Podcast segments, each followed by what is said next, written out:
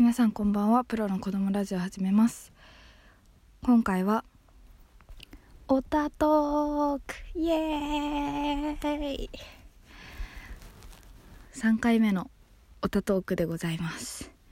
今回のオタトークの対象は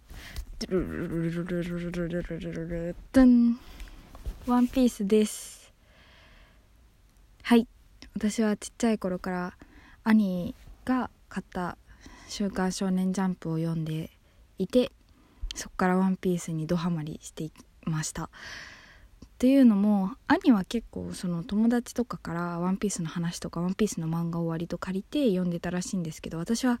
全然そんな全巻持ってる友達とかも全然いなかったんで、兄が借りてくるのをひたすら読むっていう感じだったんですけど、私たちが初めて見たワンピースのアニメはちょうど頂上戦争のところで 見始めた時にいきなりエースが死んでいきなり回想シーンに行くっていうちょっとカオスな展開だったんですけど、まあ、そっからワンピースの漫画を私の家では総集編を買って、そこで今何巻ぐらいあるかな、20巻ぐらいを今集めてます。だからまだ全然進んでなくてですね、スリーラーバーグのところです今は。はい、ブルックのところですね。ワンピースは本当に私はもう本当に好きです。でも最近は全然追いつけてなくて、兄が地方の大学に行ってしまってからはもうジャンプも買ってないので、私は何が何だらわからない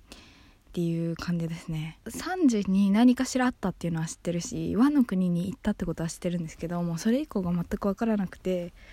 果たしてルフィたちは4皇カイドウを倒したのかどうかすら分かっておりません。よく私がワンピースファンの友達と話すのはサンジ派かゾロ派っていうので、これは結構まあ割とダントツですゾロ派なんですけど、いやサンジもなかなかにかっこいいっていう話になって、まあ、なんかサンジは結構女の子好きなんで、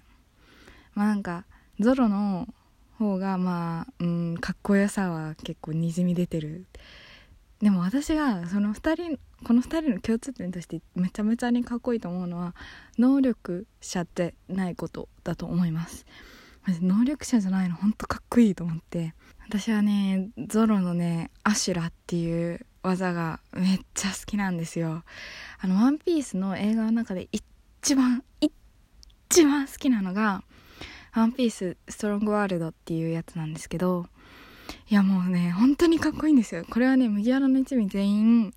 ナミ以外がみんなスーツ姿になって、それでもう本当にゾロがなんかアシュラ像仏像のアシュラ像みたいに顔が3つになって、で俺が馬の骨ならお前は何の骨だって言ってシュシュシュシュって言って切るんですよ。いやもう超かっこいいなと思ってやばかったですそこは。はい、それで下敷きも買っちゃってでもうすごい眺めて、勉強する時とかちょっと眺めてからよしやろうと思ってやってます。あとよく友達と話すのは悪魔の実で何々の実を食べたいかっていうので、私はダントツにマルコのトリトリの実です。これはモデルフェニックス動物系原獣種で、すごいんですよ。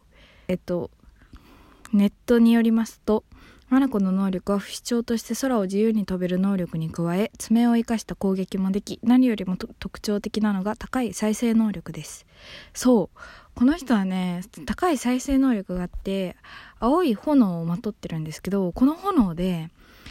医者ができるんです。いやもうかっこいいかよと思って、今ちょっとネットで見てびっくりしたんですけど、この人45歳だったんだっていう45歳だったのか、マジか、びっくりだぜ。身長203センチだって、やば。なんちゃらだよいって言って話すんですよ。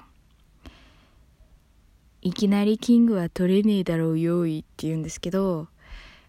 なんか変な人だなとは思うんですけども、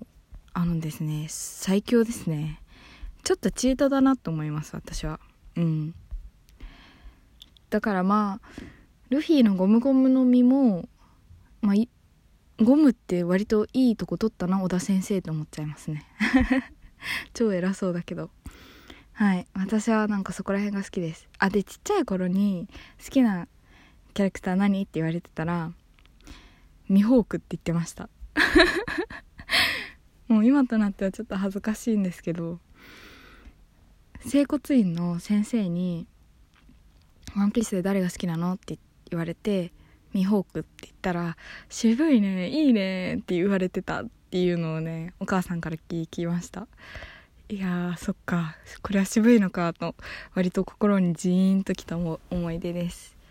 はい、今回はオタトークをしました。さよなら。